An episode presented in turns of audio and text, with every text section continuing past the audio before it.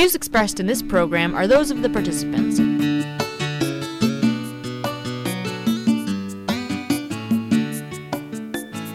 I'm Danielle Metz. And I'm Robert Vaughn. And this is The Danielle Metz Show, broadcasting on WBCQ. Quote Islam is not a religion, but a complete civilization. Islam has a position or rule for every aspect of life. It is a religion, culture, and political system, a complete way of life. If Islam were only a religion, it would be of no concern. Warns Dr. Bill Warner on his website, politicalislam.com, and who also happened to be a previous guest on Just Right. I bring this up because of two very curious things pertaining to Islam that happened recently. First, and I'm going to mess up this name, but Rashida Tlaib was elected to the Congress during 2018's midterm election. She claims to be a Palestinian American and is a member of the Democratic Socialists of America.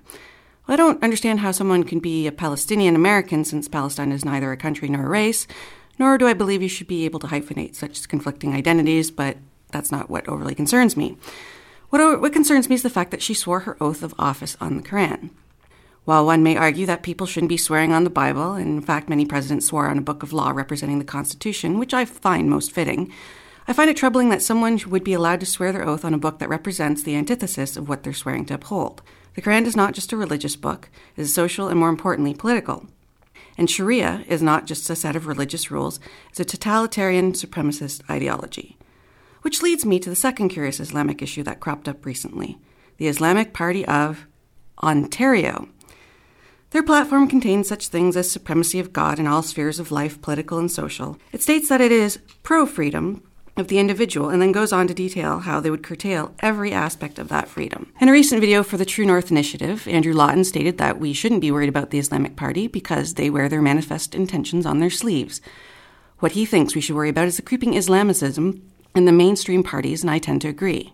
However, the intention to establish such a party reflects that there is a demand for one, and even though it may be so called fringe party, we know how smaller parties can influence the much larger ones. And when a congresswoman can be sworn in on a Quran less than a generation after 9 11, and no one bats an eye, I find that more than a little bit troubling. Well, Robert, we were talking about this before the show, and you had uh, some disagreements with that. Well, it just comes down to what I understand to be Sharia, from my talkings with Salim Mansur, and I, and I direct people to YouTube, Just Right Media's YouTube channel, where I interviewed Salim about his book, uh, The Quran Problem and Islamism. Talking with him about it, I understand that the Quran itself could be considered to be Islam. The other books of Islam, the uh, Sirah and the Hadith, dealing with the law, Sharia, and the life and times basically of uh, Muhammad, that developed over decades after the death of Muhammad. And that is very much the political uh, Islam that we hear about.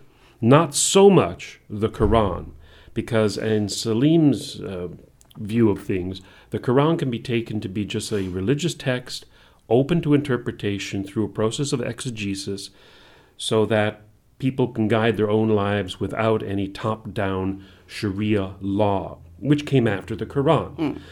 So, this Democrat congresswoman who swore an oath on the Quran, I don't necessarily have a problem with it because swearing an oath is basically uh, affirming the veracity of your vow. It is indicating to those people that you are swearing the oath to that this is so important to me that I'm willing to swear an oath on something that I hold sacred. Like your mother's grave?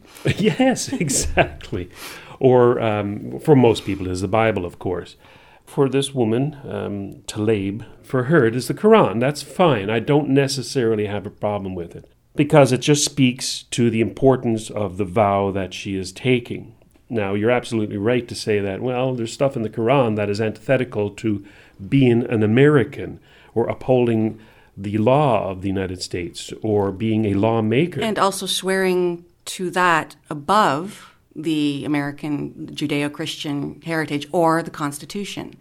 See, it's kind of like she's substituting where, or she's basically telling you where her loyalty actually lies is to the Quran, which is different than the Bible because the Bible is the basis of a lot of American traditions and freedoms. undoubtedly, yes. However, if one wants to be nitpicky, one can go into the Bible and say, I certainly hope to God that these lawmakers are not making law based on this aspect of the Bible because Yes. this aspect aspect of the Bible is horrendous. Yes, but Christianity had the Reformation, which is why you have the New Testament. Mm-hmm. Uh, Islam has never had a Reformation, and the Quran is a fairly bloody document. As is the Bible. But agreed. but the first part, not the second part.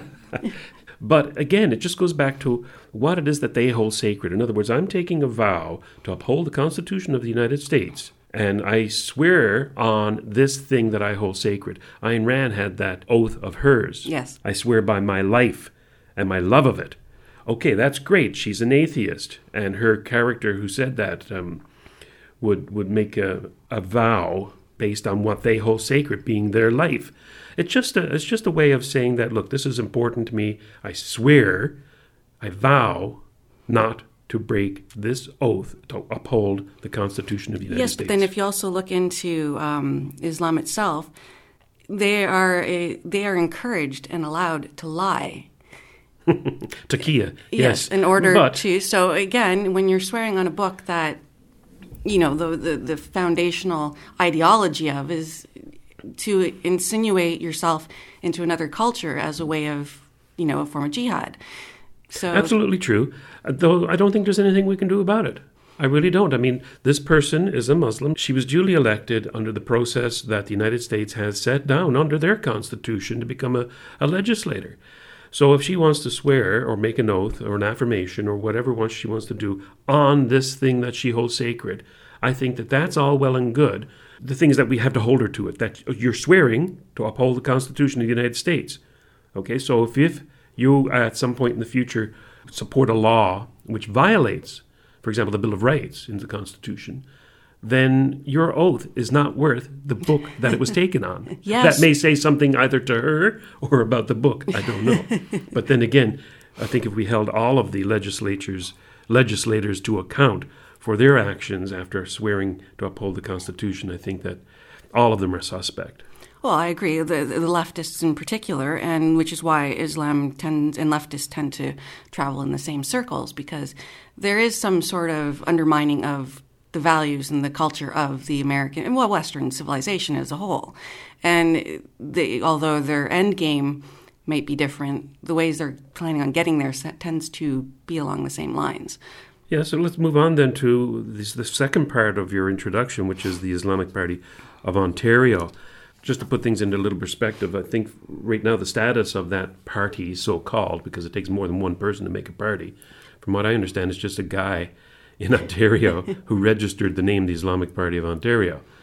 And so it's not um, officially yet, from my understanding. No, that's as of the date of this recording. Yes. Yes, he is, it, it is not a political party in Ontario.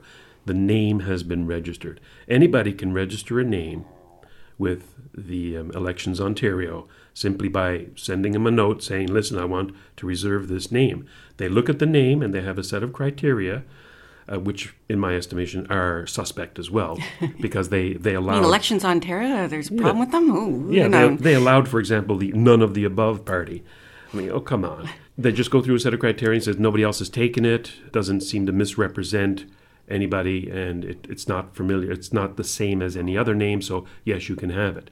Yeah, that makes sense. And so that's that's the state of it, from what I understand. Some guy wanted to register the name. Okay, however, what it is is it's chilling because if you go through the progression of how a country goes from A to B, yes. this is one of those steps. First of all, you now have somebody wishing to um, create a party to become a legislator in this province. Okay, that's the first step. And it's not like this is like a rinky dink operation in the sense that they have a fully uh, um, up and operating website that lists their platforms and everything. They even have a couple videos up there. there. There's somebody's put some effort into this, so I don't know how much of a rinky dink operation this is. I mean, how much effort does it take to make a couple of YouTube videos and to register a, a name? I'm reluctant to suggest that this person and this party is going to go anywhere. Um, I don't think they have, of course, the, the support. But you're you're right in your introductory assessment that you don't have to be a party in power to affect the parties in power. Look at the NDP federally; they've never ever been the government of Canada, and yet they have always, always influenced the parties who are in power, either the Liberal or the Conservatives. They have a constituency that the other major parties want to bleed off of, right? They, they don't want this small party to take away from their power base. Exactly. So they make a deal with the smaller parties to. Or they, they change their platform just slightly enough to track those Yes. voters away from the smaller parties. So in that sense, it's it is reasonable, I, I think, to to look at this party and and take note of it, and suggest that this may be the first step in something which can only mean the death of Canada and quite literally the death of people in this country. I agree. But until things happen, until he actually runs in an election and we see the result of his power base to see if there's any support for this kind of a, a political party, I think we should just ignore him, uh, but take note of him. Well, I I think you'd be surprised how many people probably would be supportive of that kind of party. I mean, um, in my kids' school, even their the second uh, spoken language is Arabic, not French. It's Arabic, and they have um, they they wanted to invite Muhammad to their birthday party, but it was like which one? Because there's three of them in their class alone. So I think there is a large enough population of people that might be interested in a party like that. Having been involved in political life in this province for over 30 years, I've come to know uh, a lot of the people in the Muslim community here in London, Ontario. And in London, Ontario, it has become a, a Dearborn, more or less, of, of this country. And, and Dearborn, Michigan is known because um, it is a focal point for Islamic immigration into the United States. A lot of Muslims have run in elections here and have won elections. And uh, some of these Muslims who have won are what I would consider, consider to be Islamists based on what they have said. In other words, they want to impose Sharia law. If they were given the opportunity, they certainly would. But they run for the Liberal Party, usually. I think that they see the best way to gain control of the legislature is to run under the banner of one of the major parties. Certainly not um, an upstart party like the Islamic Party of Ontario.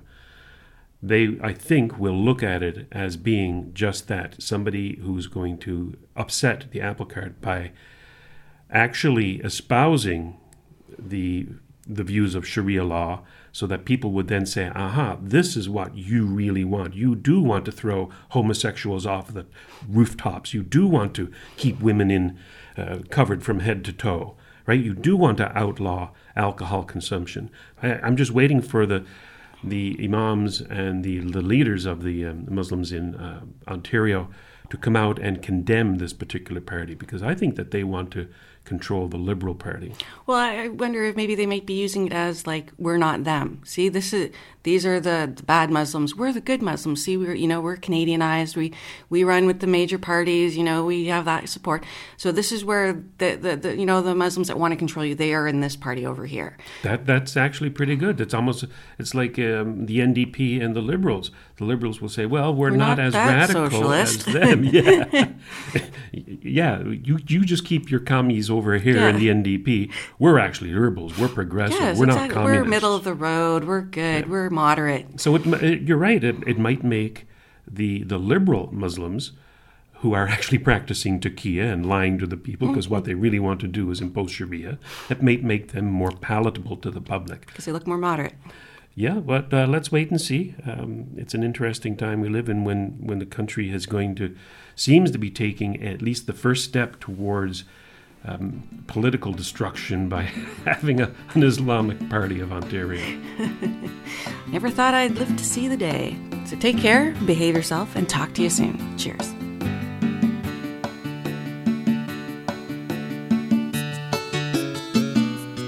If you've enjoyed this presentation, visit www.justrightmedia.org for more programming that's not right wing, it's just right.